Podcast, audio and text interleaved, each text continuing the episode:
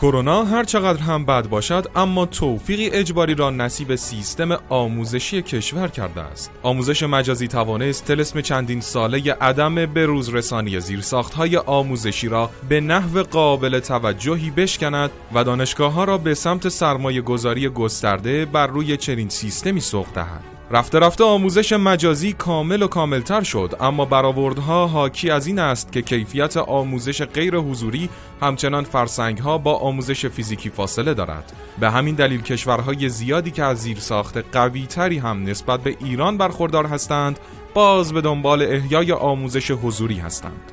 دانشگاه استکهلم سوئد که به عنوان بزرگترین دانشگاه اسکاندیناوی شناخته می شود، با بیش از 27,000 دانشجو اعلام کرده است که برای ترم جدید آموزش حضوری با رعایت پروتکل‌های بهداشتی در تمام مقاطع تحصیلی را خواهد داشت. ایتالیا نیز دیگر کشوری است که در ابتدای این همه‌گیری به شدت درگیر کرونا شده بود، اما امروز با واکسیناسیون بیش از 70% جمعیت خود به دنبال احیای آموزش حضوری در دانشگاه‌هایی همچون دانشگاه روم است. در آسیا هم برخی کشورها که آمار واکسیناسیون بیش از 50% را دارا هستند، ترکیبی از آموزش حضوری و مجازی را پیگیری می‌کنند. از جمله این کشورها می توانیم به سنگاپور و امارات که بیش از 70% مردم خود را واکسینه کرده اند اشاره کنیم.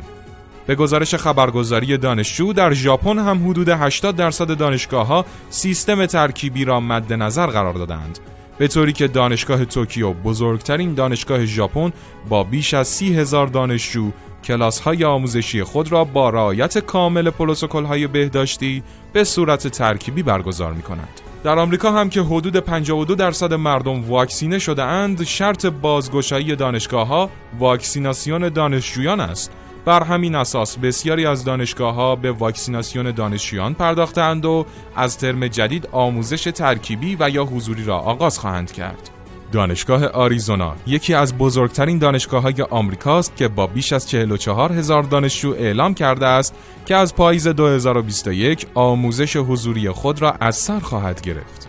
در بسیاری دیگر از کشورهای جهان از جمله مالت، انگلیس، امارات، ایسلند، اوروگوئه، شیلی و بلژیک روند واکسیناسیون رو به اتمام است. با اعلام این کشورها دانشگاه‌ها به زودی به رعایت پروتکل‌های بهداشتی بازگشایی خواهد شد. با توجه به نرخ واکسیناسیون زیر 50% در ایران به نظر می‌رسد آموزش حضوری همچنان عقلانی نیست و دانشگاه‌ها باید تلاش خود را جهت تکمیل آموزش مجازی به کار بگیرند تا روند واکسیناسیون به حد قابل قبولی برسد.